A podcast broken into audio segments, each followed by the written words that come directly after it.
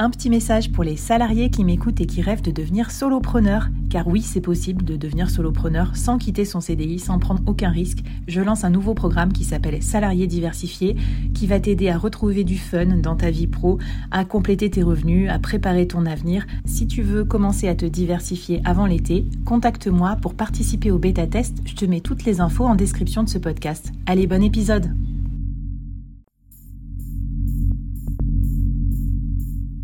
Quoi ressemblerait ton business si tu pouvais être épaulé par les meilleurs experts?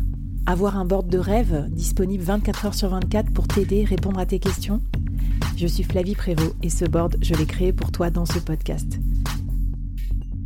Tu es dirigeant, entrepreneur, freelance ou tu vas bientôt te lancer?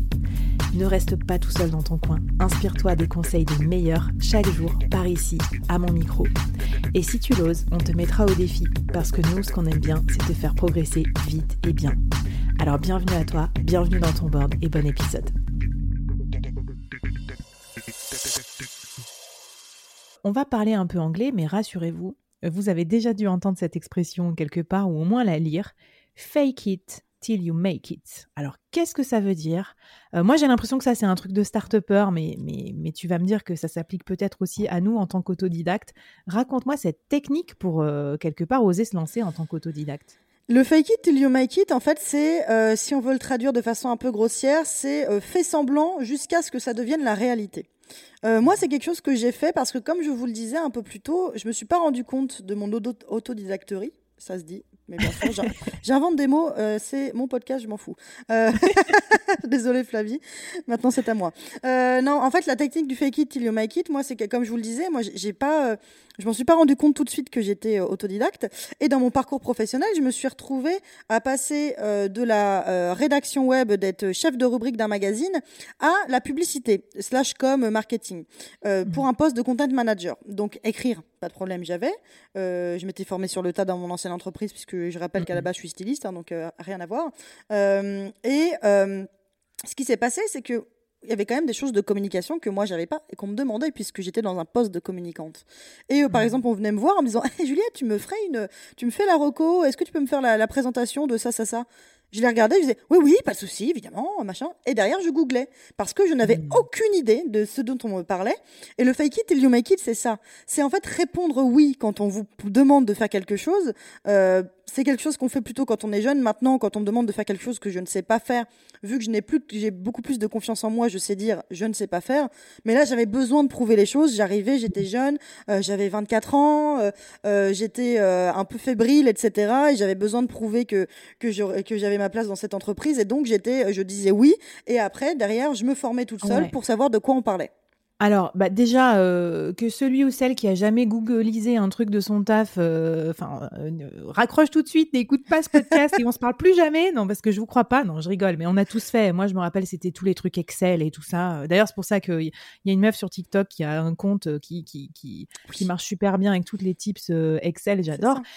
Bon, bref, donc ça. Et puis, d'autre part, ce que tu dis aussi, c'est intéressant, c'est à quel moment on dit qu'on sait faire ou qu'on sait pas faire avec un client Et je pense que les deux sont bien, c'est-à-dire dire qu'on sait pas faire et savoir bien s'entourer pour ensuite euh, le faire faire par d'autres ou avoir un bon collectif qui nous aide. Par exemple, c'est un peu le cas du board et c'est ça part quand même du principe euh, judicieux de se dire je n'ai pas la science infuse, je ne suis pas en tant dirigeant, en tant que dirigeant omniscient, omnipotent, et sinon je vais craquer. Donc être bien entouré, c'est hyper important.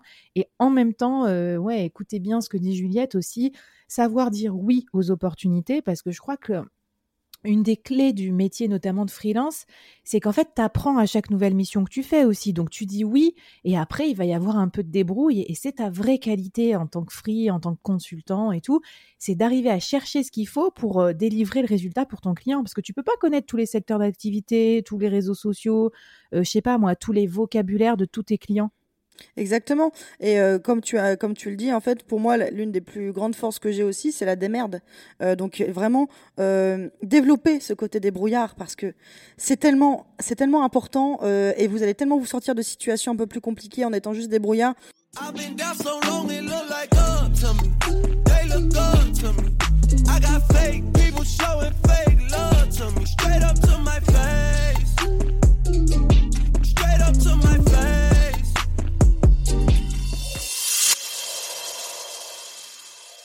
Par exemple, euh, en fait, moi, c'est terrible, mais il y a un truc qui m'énerve parfois dans, le, dans les entreprises, c'est les gens qui, alors qu'ils peuvent avoir facilement la réponse sur Google, demandent à quelqu'un genre euh, comment faire ci, ça, ça, etc. Et moi, je suis à chaque fois, c'est bien de demander, mais il y a des moments où tu peux tout seul découvrir la réponse en fait. Surtout à notre époque euh, là on est on n'est plus obligé d'aller chercher euh, un livre à la bibliothèque pour découvrir la réponse quoi.